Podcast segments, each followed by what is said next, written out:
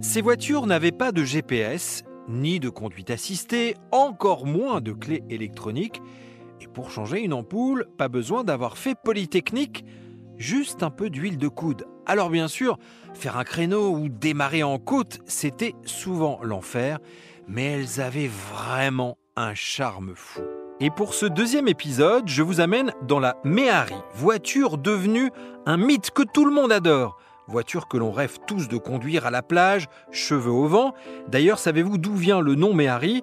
Il vient du nom d'un dromadaire cher aux Touaregs. Alors c'est une voiture rigolote, avec ses couleurs flashy. Elle n'a pas pris une ride, increvable, avec sa caisse et sa bâche en plastique. C'est parti pour un bon bol d'air. Vous allez faire connaissance avec une nouvelle voiture tout-terrain, Diane 6 Méhari de Citroën. Été 68, sur la route des vacances, le prix du litre d'essence est à 1 franc et 4 centimes. Tandis qu'à la radio, bien des années avant de faire la pub pour Citroën et ses chevrons sauvages, Julien Clerc sort déjà la cavalerie pour décrocher le tube de l'été.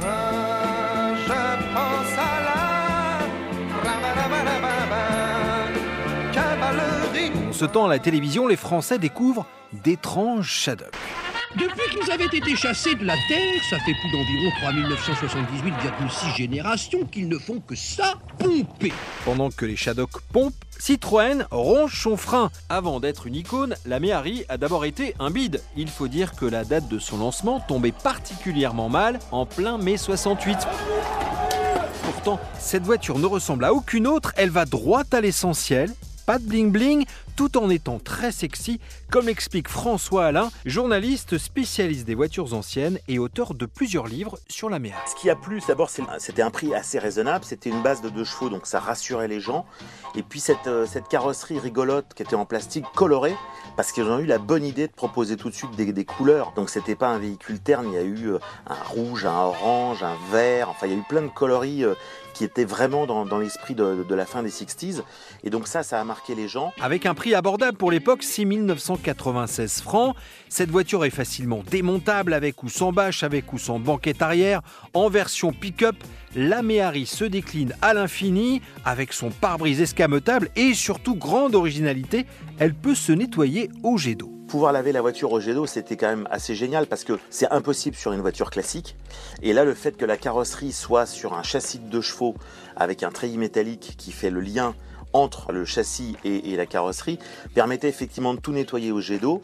Donc notamment tous ceux qui étaient à la campagne, donc qui prenaient de la boue, ceux qui étaient au bord de la mer, qui prenaient de l'eau salée. Et ben c'était génial parce qu'on pouvait effectivement nettoyer l'intérieur et l'extérieur et les sous-bassements de la voiture assez facilement. Extrêmement maniable, elle pèse à peine 585 kg et peut crapahuter partout sur la route des vacances et sur les chemins de traverse. Carrosserie en plastique et thermoformé, matériau miracle et résistant. Pourtant, ce n'est pas Citroën qui a eu l'idée de cette Jeep à la française, mais l'un de ses fournisseurs. En fait, c'est un fournisseur euh, de Citroën qui s'appelait la SEAB, euh, qui était dirigé par, par un personnage assez extraordinaire euh, qui s'appelait le, le comte Roland de la Poipe, qui est un ancien, un ancien militaire. Il a tout de suite compris que le plastique, la plasturgie serait quelque chose de, de vraiment de l'avenir. Le plastique, c'est fantastique L'arrivée du plastique dans les carrosseries automobiles, ça date du milieu des années 50. Et il s'est dit à un moment donné, on va faire une voiture, euh, une voiture en kit que les gens pourront assembler chez eux. Et c'était ça le côté génial de cette voiture. Et la Méhari est restée un cas un peu unique euh, dans les, voitures françaises. Et on colle complètement aux 60s. Et la Méhari, c'est un succès parce que c'est un génial couteau suisse à la fois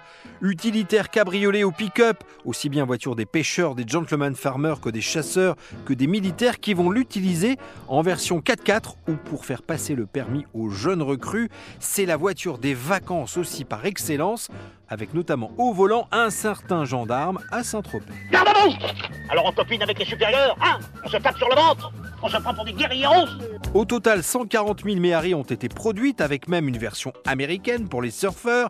Il y a même eu une version récemment électrique. Mais on va dire que l'original, jusqu'à sa fin en 87, restera fidèle à son esprit essentiel, simplicité, authenticité, jamais égalée, et qui ont fait l'une des voitures préférées des Français.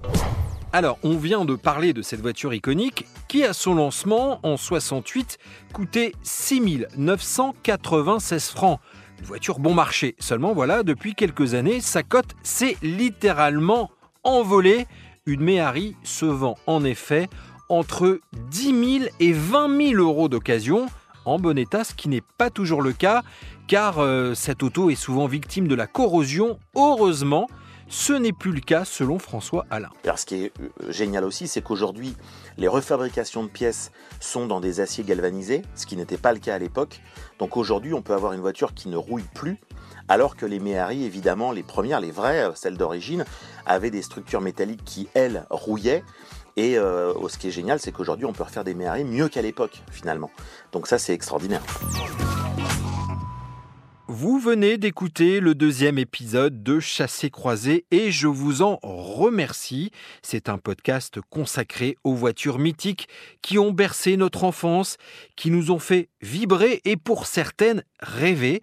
Vous pouvez retrouver tous les épisodes de ce podcast sur rtl.fr et sur toutes vos applications favorites. À très vite.